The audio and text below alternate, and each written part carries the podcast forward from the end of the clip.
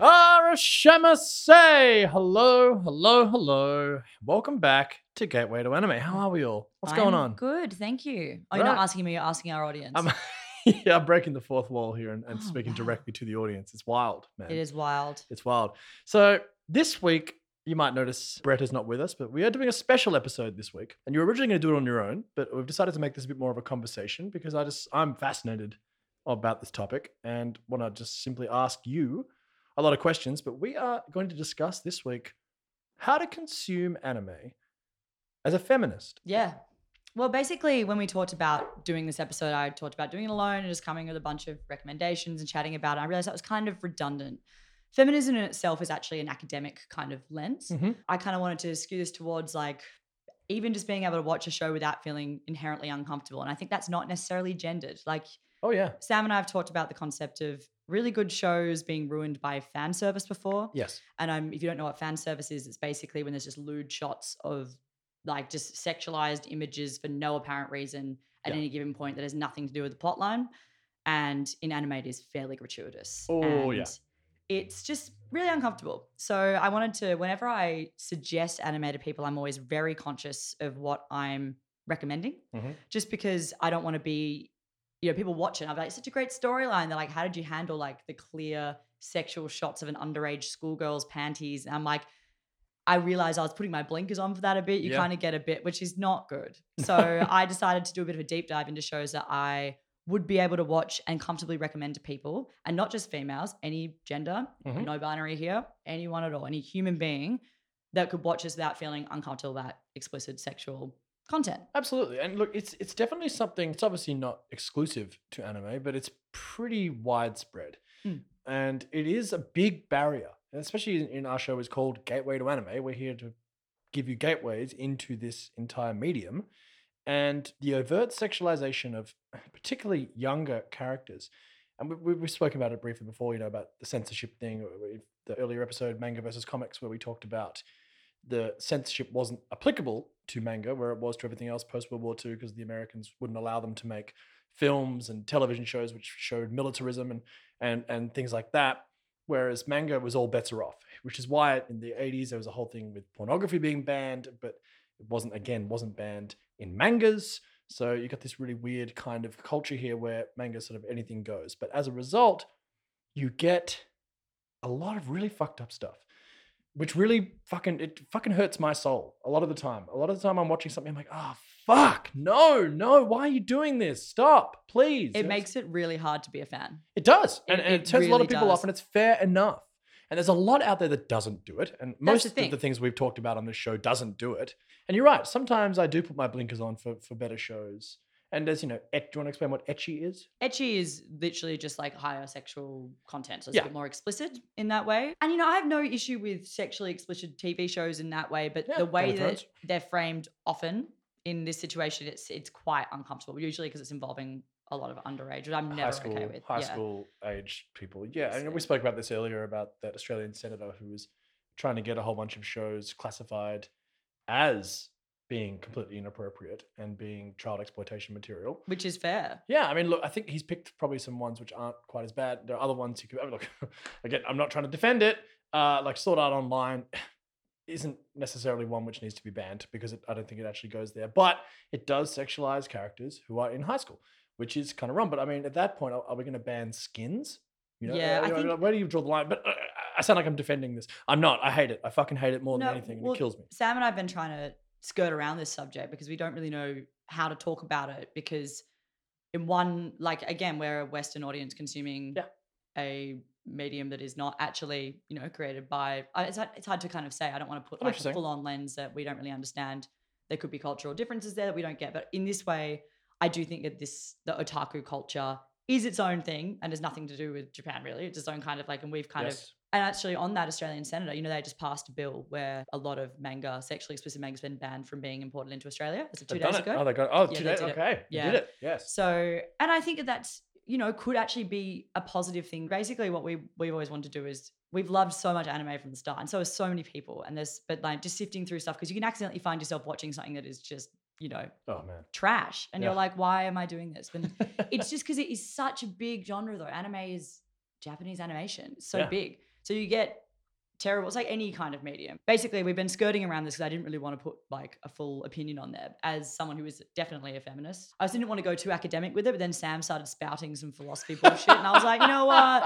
I can do that. That's fine. So here we are. yes, indeed. Yes, indeed. Well, let's get into it. I'm going to start. I'm going to talk about a couple of things today because when I say it's hard to be an anime fan, I mean that with shows that we're talking about now, uh, you know, which I talk about things are are fan servicey and a bit awkward and a bit kind of gross, but also the idea of identifying as a nerd in a fandom in general as a female or mm. as a not basically not a female sorry as a not a man That's- Yes. i really don't like to talk in binaries here but i'm saying there is a really kind of a toxic misogynist culture that comes along with nerd fandom oh yeah. so, as someone who does identify as female, I find that I often am having to prove myself as a true fan and Oh, yeah. not an attention seeking like and we'll get onto it later there's a lot of study into it as well and there's a lot of examples of how that is pretty toxic and be quite confronting and that's a lot to do with the internet having kind of these imagined spaces where people can it's it's it is very interesting and very meaty and I'll get into it and I again though I don't want to completely like disown fandom in general because I we always talk about wanting love, loving belonging to this community and Mm. having you know people to talk about what we love but unfortunately there is a dark side to it Oh yeah. Oh and yeah. it is something that i want to address Oh yeah, I think it needs to be addressed, and uh, I don't necessarily think we're going to find the answers. So we don't possess them. Um i actually yeah. have the answers. oh yeah, we're going to fix the Uh, anime community. oh no We're going to fix misogyny in, in Western society and, and Eastern society. We're, we're going to do it right here, right now on the We podcast. No, but I, I think it's just good to talk about. Uh, offer any discourse, you know, on our socials if you're interested, if or if you are someone who identifies as a female in this fandom. I'd, I'd love to hear any experiences that you've had as well. Talk to Charlie. You know, it's really it's really interesting. Without derailing it too hard, like Gamergate is a really good example of of a toxic male fandom, which is not far removed from the anime community, and that's not all gamers aren't anime fans and, and vice versa, obviously. But they do Hashtag not all gay It's not sorry okay. but you know, they share they share similar fervent fan. And we, we spoke about this a little bit in the Neon Genesis episode as well about the otaku culture and Mhm. and you know Hideaki Anno's pushback against it, but also kind of simultaneous love letter to it. Because I think being a part of a fandom like this, you do feel different, and you do feel that you are part of an exclusive club, and that's cool that's great. It's nice to feel like you belong and it's nice to feel like you've been embraced by a tribe, you know, which is what we're all constantly trying to do anyway. And I think it's cool, but problem is there's a lot of gatekeepers and there's a lot of, as you said, rough misogyny and kind of like, well, you can't be a chicken like this. It's not your thing. It's mine, ours. It's a, you know, but it's like, who the fuck said that? You know, like, what's that all about? And yeah, talk to us about it, Charlotte. I'm, I'm going to stop mansplaining this because that's not a good fucking start. No, no, no. I think it's like because I think that it's not fair to be like, I am a female, I can talk about this. Because I think that you're like, like I think you're in a similar boat in that you want to identify as a fan of this stuff, but you also don't want to be associated with that. Hundred percent. And I think that it's become pretty dark. There's a lot of like, unfortunately, a lot of anime kind of imagery and Mm. mascots have become associated with the incel movement. With Yes. so many right wing, which is so sad because honestly, most anime that we watch really do not promote that kind of thing. It's usually about like people trying to fight for freedom and like, you know, all of that. Try- I'm just finding it interesting. It's like Naruto's the face of an incel. I'm like, what? Like, that's fucked. it's just, it's deeply, it's strange. But also, that's, you know, separate from the actual anime itself. It's hard to identify as a fan within a toxic culture, but also still like material that has literally nothing to do with that. It's just been taken by a group of people. And not necessarily in a bad way all the time. As you were saying, it's nice to feel like you belong. And I remember in high school, like I just longed to have people that I could talk to about Naruto and all these Mm. shows I was watching. And um, I didn't quite get on the YouTube anime YouTubers train. It I- took me a while, yeah. yeah, I probably should have earlier. Would have been good. And I'm sure there's, there's a lot of really good ones out there. You know, Sam and I talk about our favorite Gigguk all the time. Gigguk like, is fantastic. If you want a good anime YouTuber, there's your guy. Yeah, there's some really, really great people out there doing that stuff and have been from the get go. But I remember I created like a burner Reddit account so I could talk to people on r slash anime for ages. But then before that, that was 4chan was the go to. Yeah, yeah. Which is not an ideal situation. Again, that is just, it's just a, yeah, it, I don't understand how this there must be so much research into why those cultures are kind of mixed or why Yeah. the incel movement and why all that stuff Well, is connected with nerd culture. Yeah, well, I mean, look, there are. you look up, you you watch ecchi. If you watch ecchi animes or, or you get into that hentai thing, which I haven't touched at all, it's not for me in the slightest. Like, I, as soon as I get, as soon as I see fan service in a fucking show, I'm out. You know what I mean? Like, it's just- Disclaimer, we'd hate it. Like, uh, yeah. well, I mean, you know what I mean? no, It's seriously, it- it's- it it's really off-putting. It really throws me off. And like, you're right. Sometimes, like, there's a show right now that I'm watching called Fire Force, which is just a trash shonen, and it's by the same guy who made Soul Eater, another great show with a terrible ending, but another really cool show. And it's it's, it's really cool. terrible ending. Terrible ending. Both manga and anime, they're different endings and they both suck. Anyway, it's a fun show. You should check it out. And that actually has a female protagonist in a shonen, Maki. Yeah, she's great. Yeah, uh, one of the few. However, a lot of ecchi in this show. A lot, and there's this one episode I watched of Fire Force last night. There is a character called Tamaki, and if you go on Reddit, you see debates about this all the time because her whole power, essentially, well, first of all, her it, the show's about the world has been reduced to ashes by something called the Great Cataclysm, and basically people become can just all of a sudden spontaneously combust and become what is called an infernal, where they get enveloped by flames and become like a demon-like creature. And now there is the Fire Force, who are people who are born with the ability to manipulate fire. So they have like you know the lead guy shoots fire out of his feet, so he kind of like a like propels himself like Iron Man to a degree, and that's his that's his flame power. And everyone has different flame powers, and it's really cool. It's a really cool world, but it's fucking trash. It's trash, but it's beautifully animated. Looks amazing, it's like great it's aesthetic. like really top top tier animation. Yep. Tra- like, don't watch it. yeah, I mean it's Don't do it to yourself. don't- you don't need to. I'm, I'm watching it for you. But No, I'll, ta- I'll take one for the team. I'll watch team. five. but you know, it's quite popular. It's very popular. But this character Tamaki, her whole fucking power is so she has a little like. First of all, she envelops her her body in flames, which in the shape of a cat. So kind of a cat girl thing. Already off to a bad start, but it gets worse. Her actual ability, What do you got against cats? cat girl thing. Oh, I mean, I mean, uh, th- th- there's a sexual inherent sexualization already there. You know, that's a weird thing. Uh, but then on top of that, her whole thing is that people around her and she herself will accidentally she'll fall over and her clothes fall off. And oh or like the main character will trip and fall face first into her cleavage. And it's like it's just a joke they repeat over and over and over and over and over. And it always happens at a really stupid inopportune time which just breaks the tension. And it's just it's gratuitous it's overt it's annoying and it's just so fucking frustrating. Because you're watching this like you know kind of brain dead show about this really cool fire world where people are doing this really cool stuff. And then this chick rocks up and someone falls face first into her cleavage and or she falls over and all of her clothes come it's off a pacing nightmare. it is You're like it sucks. just from like generally. I don't even. So I do want to just say we're not trying to shame people who are into the fan servicey stuff fair enough at all. Like that's totally fine if you're into that. There's like I'm not saying it just because you like that you're like a part of. You're not like you're, you're allowed to like whatever you fucking 100%. like. Like no shame here. But I just do think that like for for me it is just interesting to to navigate why it's kind of annoying. I think annoying is the best word for It's Fire super Force. annoying Like why? super annoying it's Why so you gotta do that? unnecessary if i was to show a complete noob fire force they'd be like what the f-? and that episode or any episode with tamaki in it where that particular power gets enacted you're just like what the fuck is wrong with you what the fuck is this i'm like i don't know it doesn't she's not in it all the time don't worry about it you know like yeah, the blinkers come down. You're like, oh yeah, yeah. wait, that is fucked and stupid and annoying. So yeah, like that's just my little taste of something I literally was watching last night, and there was a particular episode where they really focused in on it. And look, it is kind of aware of itself. It knows that it's dumb, and like unlike some others, like for High School of the Dead, uh, which Oh is just awful. I mean, my god, it's like Larry Clark made a fucking anime. You know, it's like it's it's so bad. But that that one's where it's really gratuitous, High School of the Dead, and they take it very very seriously. Whereas Fire Force at least is tongue in cheek and knows it's dumb. And again, I sound like I'm defending this. I'm not. I fucking hate it. It pulls me out of every episode she's in. I'm like, oh god, fuck, ugh, ugh. Here we go again.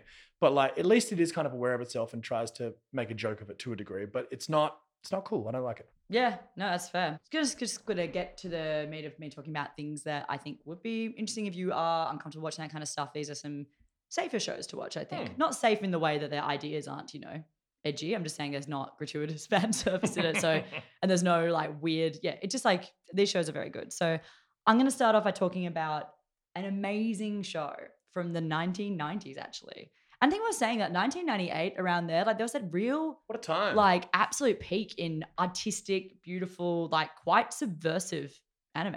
We're talking about Neon Genesis and that kind of stuff. This is kind of in a similar boat. yeah, Serial Experiments Lain. Yep. Great time. 98, 95 to 98. Yeah, Great- great really, really good, really interesting experimental anime that I think really holds up. Also, the art style is very always quite unique and it's Yes. dated, but in a way that's still kind of cool. Like I think people are trying to like throw back to it now. Oh, yeah. Everyone just wants to be in the 90s now. What's up with that? Um, so this show is called Revolutionary Girl Utena. There is actually probably out of every anime I've ever looked up in terms of an academic resource, this one is one of the most written about ever. This Sailor Moon and Neon Genesis, so the Mhm. three that oh, and Lain, Serious Serious Experiments. Oh, yeah. Also, I'll give you a quick rundown of this show, uh, just a quick synopsis, like Sam usually does, but I will give you one. So after the death of her parents, Utena Tenjo is consoled by a traveling prince who left her only with a mysterious ring bearing a rose crest and a promise they will meet again. After this encounter, Utena vowed to become a prince herself. Now at Otori Academy, Utena finds herself drawn into a dangerous game. After encountering students at her school with the same mysterious ring, Utena is introduced to a secret society of duelists that compete for a prize, the Rose Bride, a fellow quiet student, Anthy Himemiya, who has a mysterious power. When Utena wins Anthy inadvertently when challenging a duelist to a duel when he was being a bully to her friend, she realizes she must keep dueling to save Anthy and discover the dark secrets behind Otori Academy. Hmm. So this show is in completely surrealist. The style of it, everything. The jewels I'm talking, they have like long, thin swords. There's roses everywhere. It's all completely surreal. It is beautifully done. It's a queer, gender bending, like love letter. It is beautiful. There are like some trigger warnings in it as well. There is a incestuous storyline. There is obviously violence. There's mis- like a woman who's being essentially sold, but the actual storyline of it is is quite groundbreaking. Anthy and Utena really do shatter some stereotypes around. I love that that even that opening synopsis bit is so so good where she meets the prince. Mm. And then instead of being like, I want to meet him again and bit, she's like, I want to be the prince. Mm. and that's the thing, she is the prince, and yet she still identifies as a female. So she's not dressing up or like she's like she wears men's clothes, so she's got her long pink hair, and at one point a character says to her, I remember this very vividly, sorry, I mistook you for a female. I think she said, I am a female. I never said that I wasn't. And so it's kind of a thing where she, Mm, because all the rest of the duelists are men. right. So it's pretty interesting. Without, I can't really go into it without spoiling too much about the actual storyline, but it sounds insane because it is kind of insane. and Yeah, it yeah. is hyper stylized, but it really, really does ask some deep philosophical questions and it has a huge legacy. So I think that if you're wanting to watch something that kind of takes a magical girl stereotype, turns it on its head, because yeah, I mean, we were talking about this earlier actually before we Mm. started recording. The magical girl stuff can be really awesome. Like Sailor Moon has a lot to offer, So good. But there is still kind of some things in there that are like it's not super fan servicey, but you could also argue you might feel uncomfortable watching like a transformation of a schoolgirl into a sexy sailor outfit.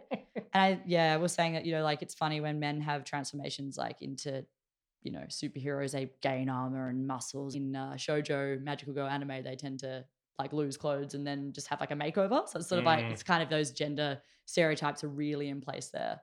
Um, but without getting too much of that, I think the Revolutionary Girl Utena is something that I would recommend anyone watch. Also for the art style, the music, it's quite disturbing, surrealist, subversive, and just cool. It's really cool. I hate saying that, but I really like that show.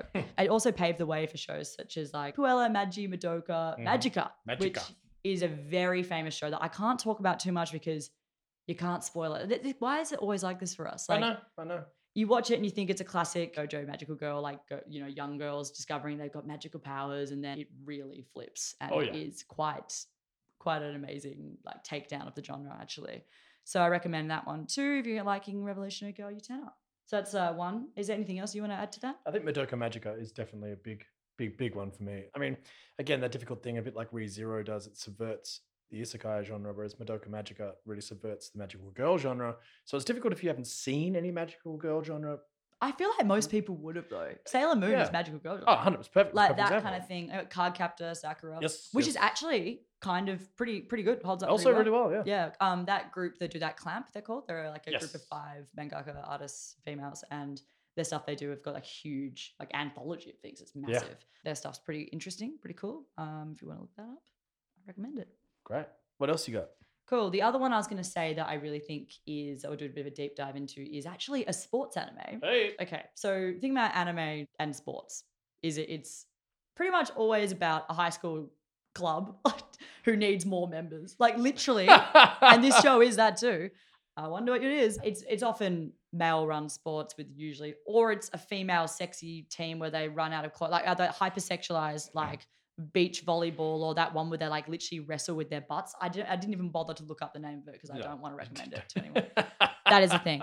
Um, so this show though can be the complete contrary takes that and really manages to make this beautiful slice of life very compelling and very like hype sports show. It's called Chihaya Furu. So the storyline is middle schooler Chihaya Ayase has always lived her life under the shadow of her older sister and has resigned herself to dedicating her life to support her sister's modeling career until she meets the quiet, intense transfer student Arata, who introduces her to the world of competitive Karuta.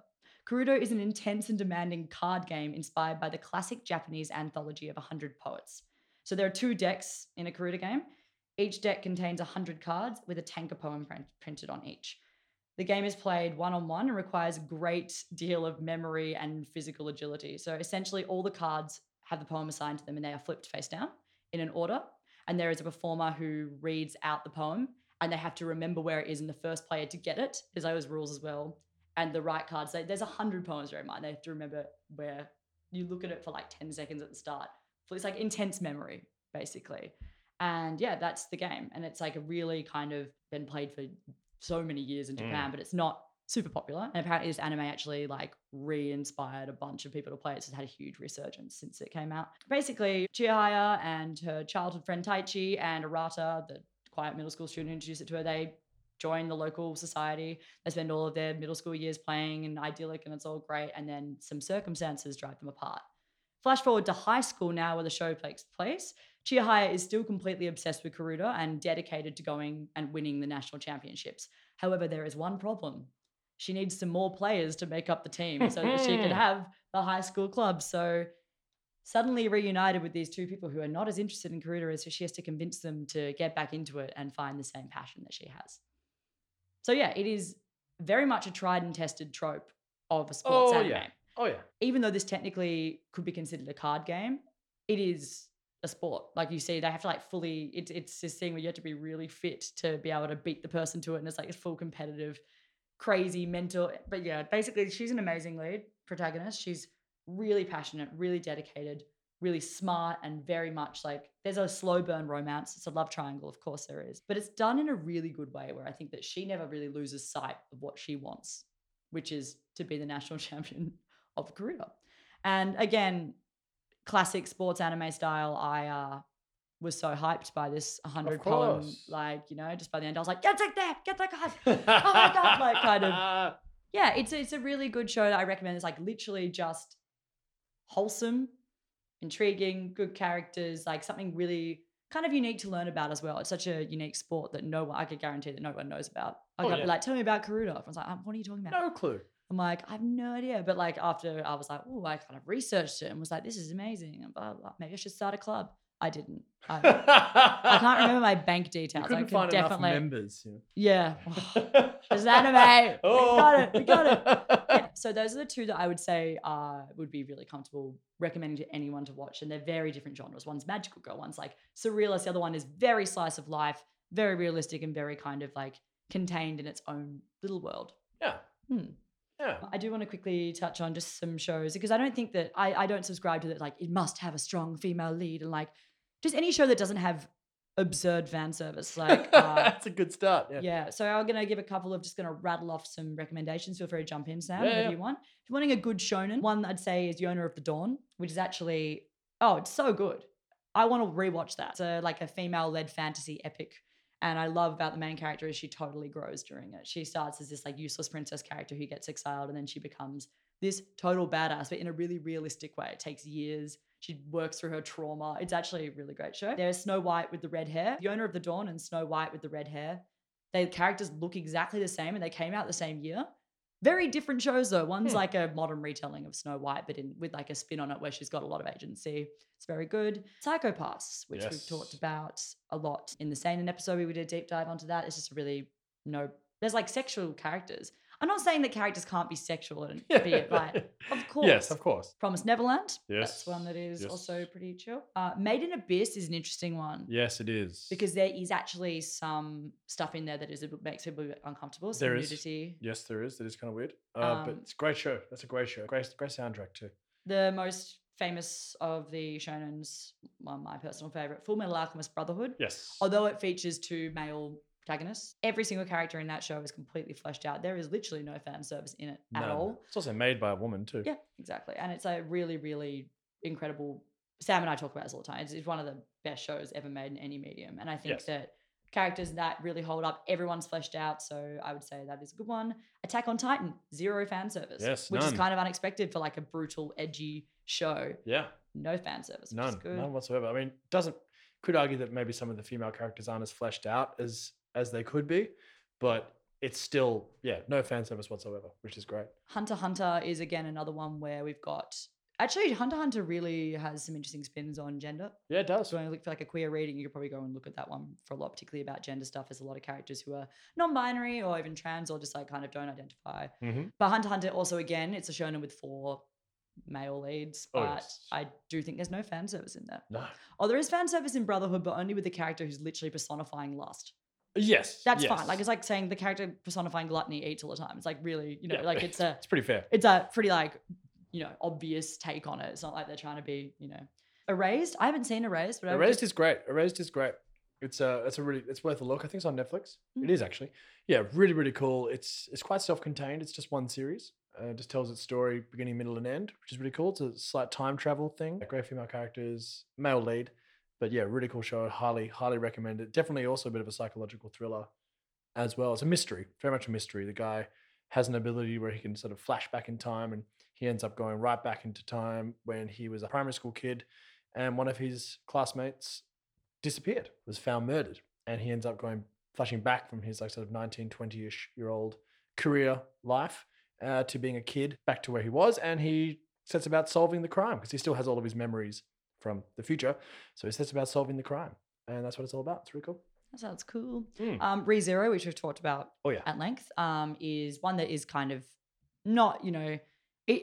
I would say there is a moment in that show where one character does something I've never seen anyone do and call out a male protagonist. I can't.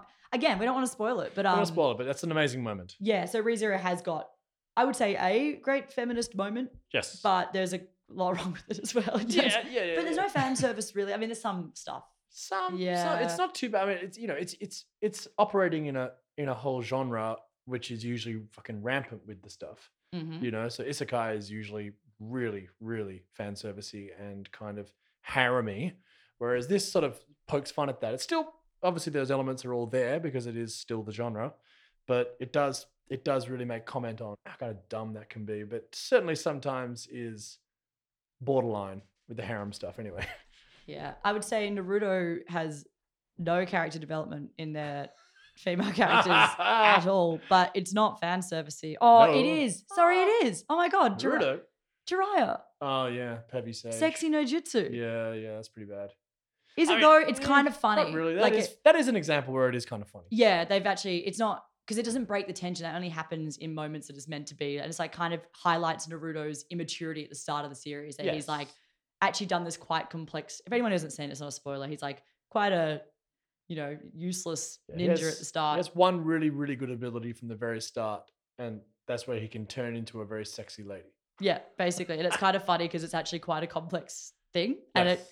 It's it's just it's well done, but it's like you know it's a bit ridiculous. But they they play up the insanity with that like do do do do do that fucking like weird sexy sax solo that comes in. Like I'm okay with that. I'll uh I'll sign off on that, but I will not sign off on any of the character development on any of those female characters because Oh, Sakura. Wow. wow, they really messed that up. Terrible. Terrible. Bleach, bit fan servicey. That's not too bad.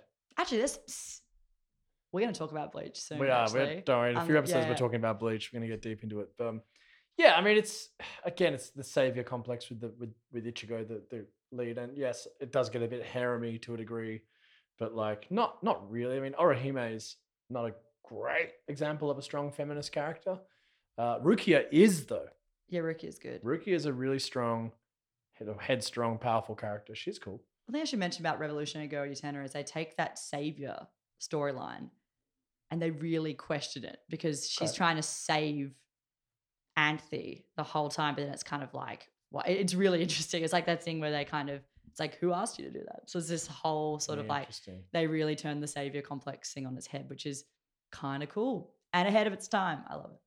It's great. Uh, Place Further Than the Universe is a great, great show. It's really, it's quite simple. It's just for young female friends at school who wanna who wanna go to Antarctica, and then they embark upon said journey to Antarctica, and it's just about female friendship. It's fucking great. So wholesome. It's really wholesome and it's really well done. I would strongly suggest that to anybody. It's just a great, great, great show. when I was researching things I could talk about, that one came up more times than I can count. Yeah, so did brilliant. March comes in like a lion, actually. Uh, yes. So yeah, fair enough. it is interesting when you're looking at the shows because it got to the point where I was just like, what is not objectively, offensively intense and problematic?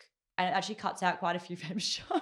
It does. It does. I mean, It's- you wanted to talk about some of the ones I would avoid. yeah. What would you avoid, Charlotte? Uh, Fire Force, obviously. Yeah. High School of the Dead, you mentioned those. Yes. I would also probably avoid.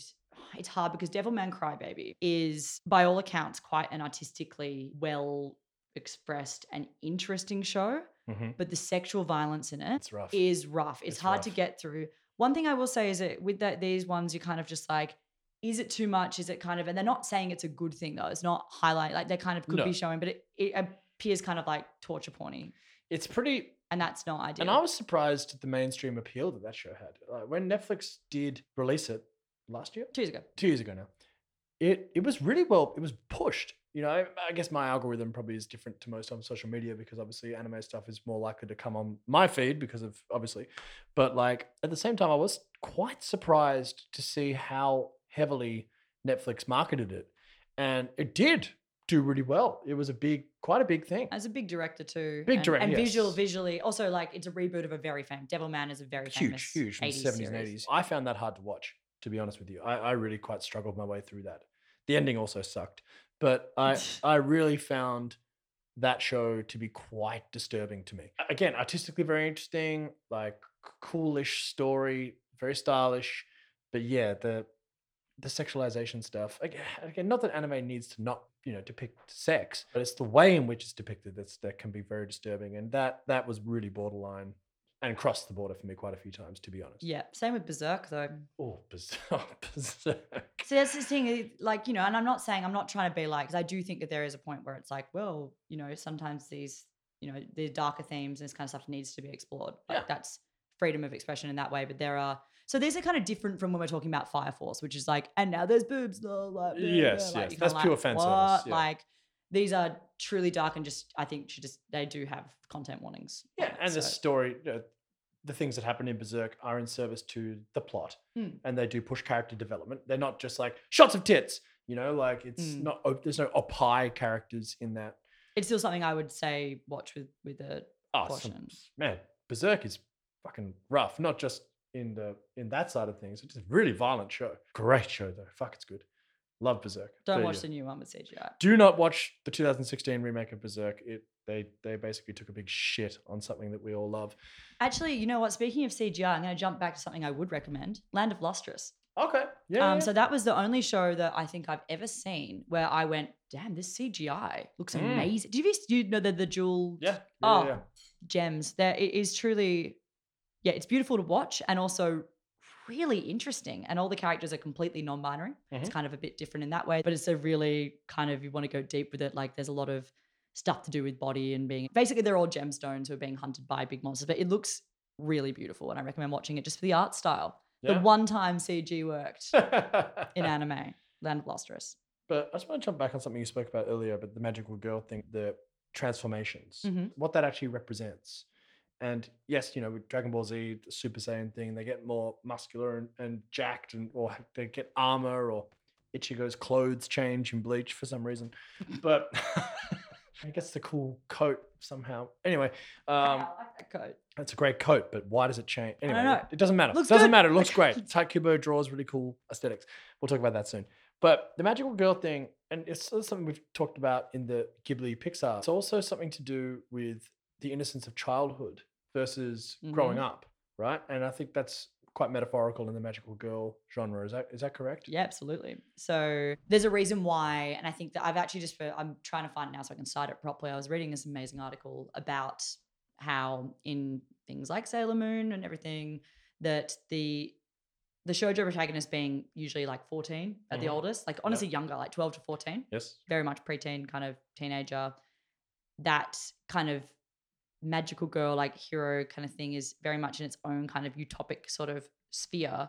And the villains are often older women who are hypersexualized or wearing too or like or career driven kind of thing. And I Mhm. think that there's often been kind of comparisons drawn to like that the expectation is that you have your freedom when you're young and you can do all this magical stuff. And then like the reality is you have to do what's expected of you when you're older, which is like I think pretty accurate in a lot of things for every Absolutely. Metaphorical everyone. for fucking life. Yeah. yeah. Um Western, Eastern doesn't matter. I think that it is very interesting when it is quite obvious like that. Yeah. So the villains are people who've kind of continued on this path for too long almost. Like it's Yeah. like you that's a representation of someone who did the maybe who doesn't value the right things. Sure.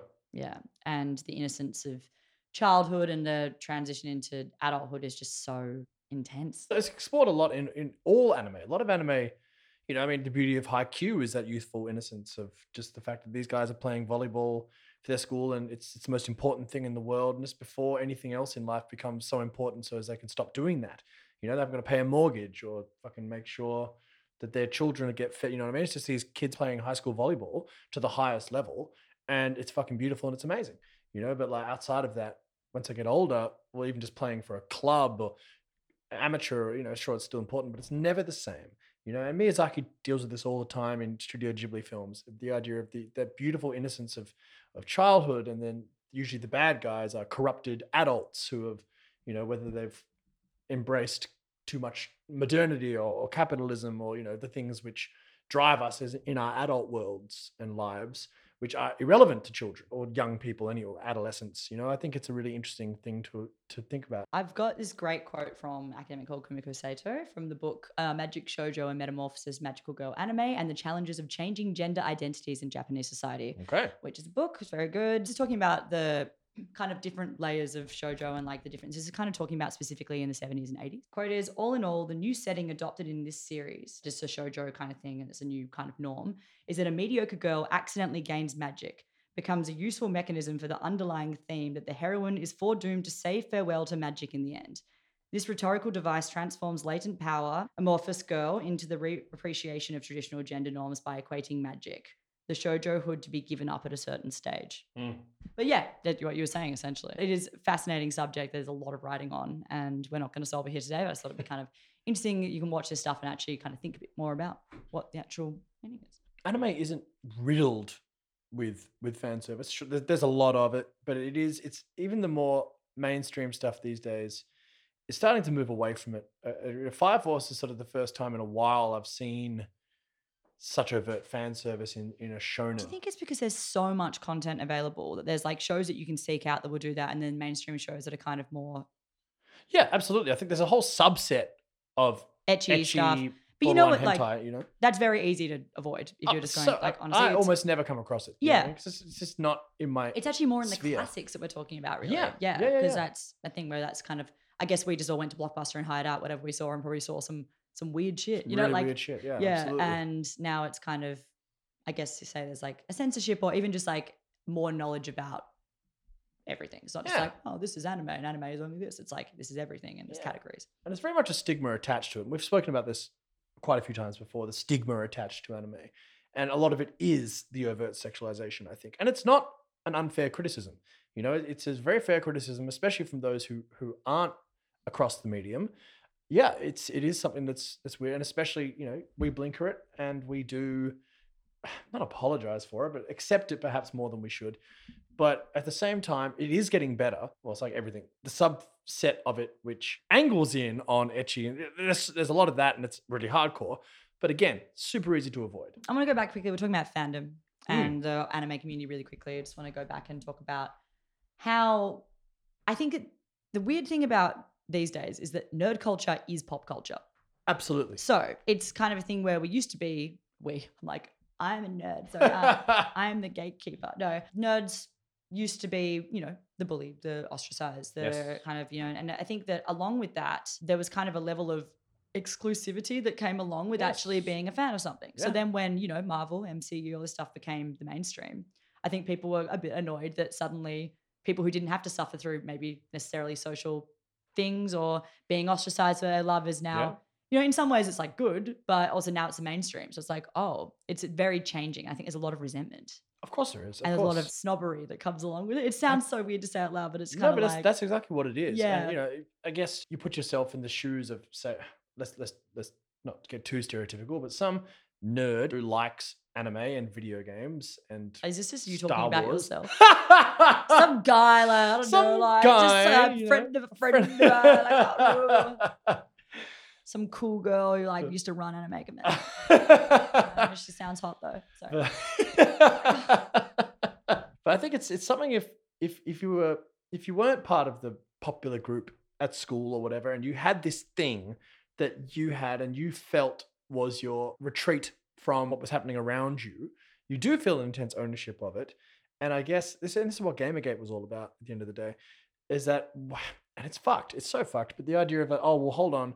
No, if you were a popular and cool or a chick, and I'm using that term de- deliberately, Chick- um, you chickadee. know, uh, no, you can't have this thing that that we have. You know Mm. what I mean? Like you didn't stuff. You were cool. You got to hang out. No, you don't get to watch the stuff that we watch, which saved me from a terrible teenagehood or whatever. Making gross generalizations, but I, I think this is sort of where it comes from, right? So that's where the gatekeeper thing comes from, and like you know, see it all the time, especially in the gaming world.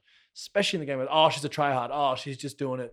It's all thirst trap. Oh, she's just doing it for attention. You know, all that fucking bullshit. I've got this great quote from a Guardian article in 2013 uh, about the women geek world, and Yeah. it says, and I'm not, and I don't. This is going to sound really harsh. I'm probably going to get a lot of hate for this, but um, it says, yet women coming into the geek world have found themselves on the wrong end of an ugly backlash from men who claim that they are fake geeks, who are irony within irony, only getting involved to win attention from geek boys.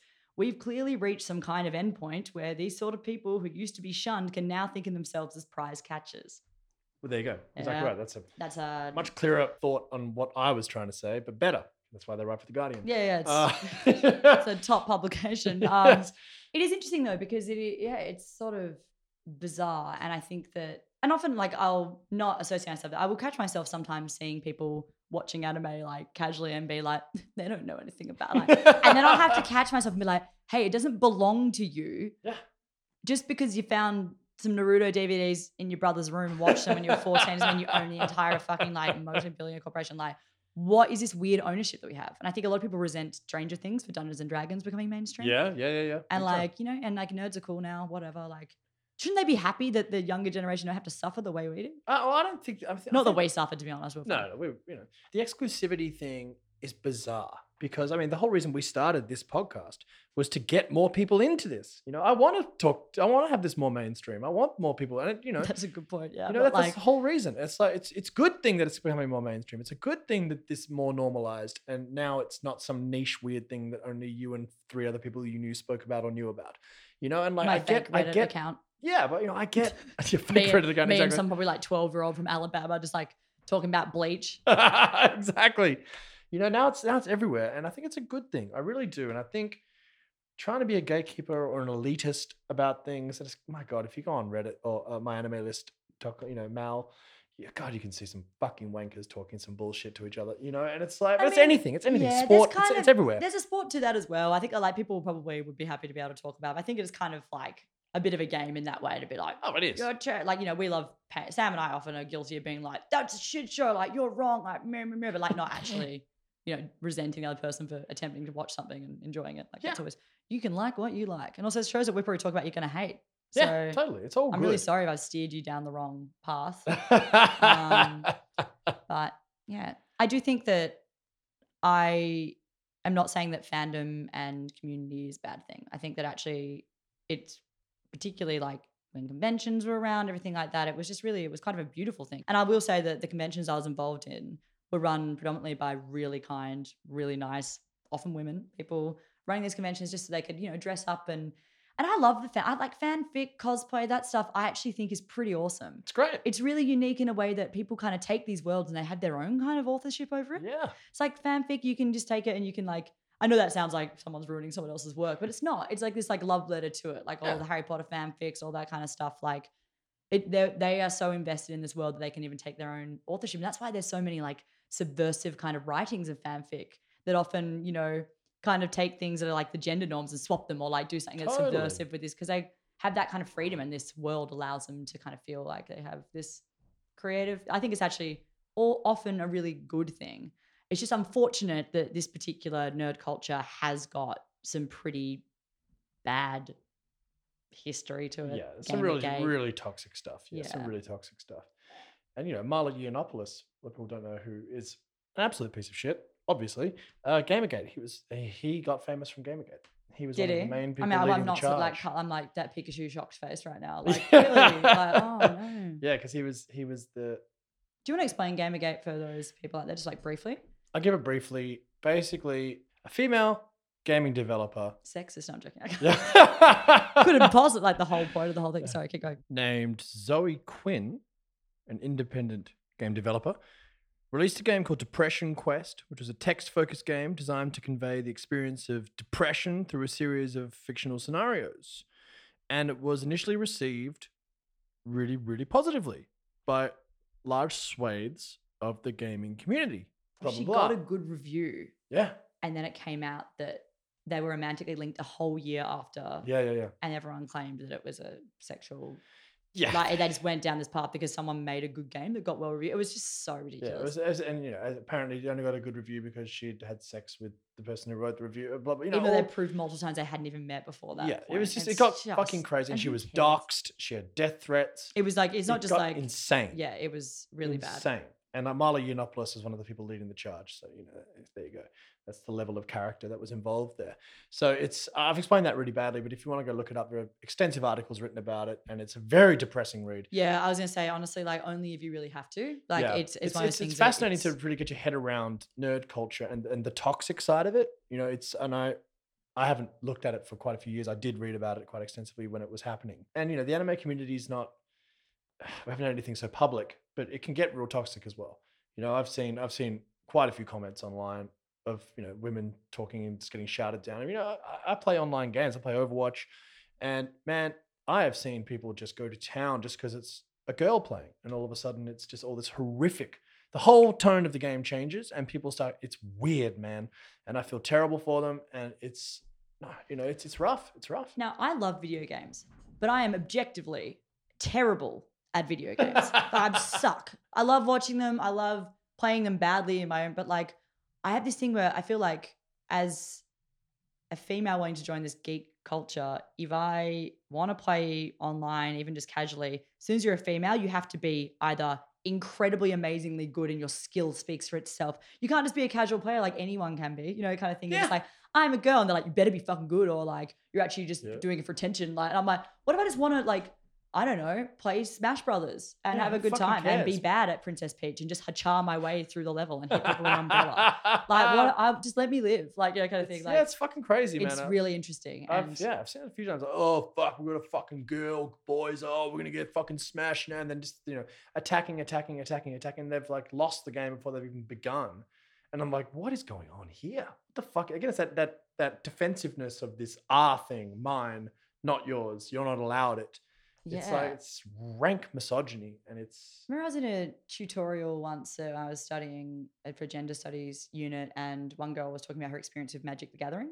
oh yeah, yeah, and yeah, she yeah. was saying that it was just a thing where you couldn't even join a table unless you proved that you were like obscenely talented at Mm. Magic the Gathering. Like you couldn't just, whereas other people, like other men would just be like, I want to give it a shot. And people are like, come and join. And Get like, on in here, guy. Yeah, like, yeah, what? Sweet. I'll teach you. ah. yeah, like- fucking hell. And I think that's something that is. Uh, one thing I will say is I'm really stoked about how many people, including females and anyone really. Again, I'm sorry about talking in binaries here, everyone. Like it's just a.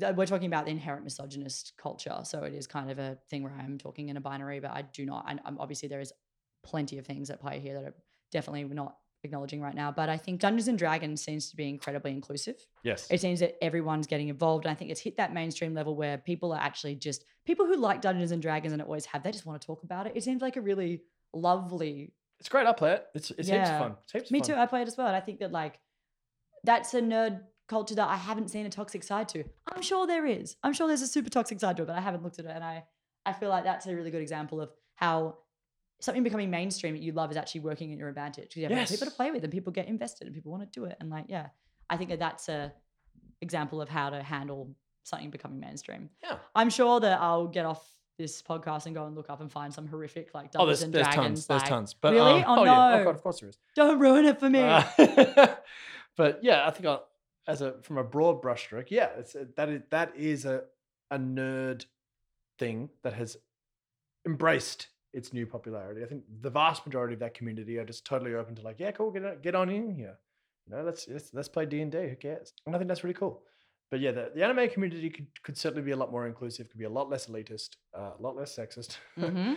Uh, so could the gaming community, but yeah, these are just reflections of of society, you know. So so could all of society. Look at the fucking president of the United States. uh, You know what I mean? Do you reckon he's he's an, he likes anime? Oh, I think he likes ecchi for sure. yeah, yeah, sorry. Um, he actually wrote Fire Force. season. Uh, the last thing I wanted to do was come out and just shit all over a community that I love. You know, like I love anime. I love talking about it, and I love talking about the aspects like the artwork, what's new, what's coming, and how like how free and imaginative, like all the things that we love about it, and we talk to you guys about all the time. It's like why we started the podcast.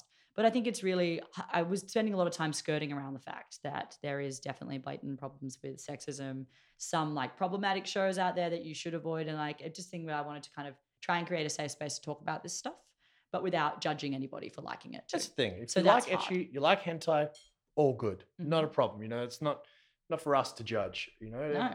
different strokes for different folks, y'all. It's definitely something I think needs need we needed to address at some point because it is a big major turnoff factor for a lot of people and a big barrier to people getting into this entire medium. And it's also the association people have Yes. uh, with the the stereotype of an anime nerd. You Yeah. know, having the otaku culture, having like the you know 2D wife pillows and Yep. the waifus and like those gratuitous statues, that kind of stuff. yes, like yes.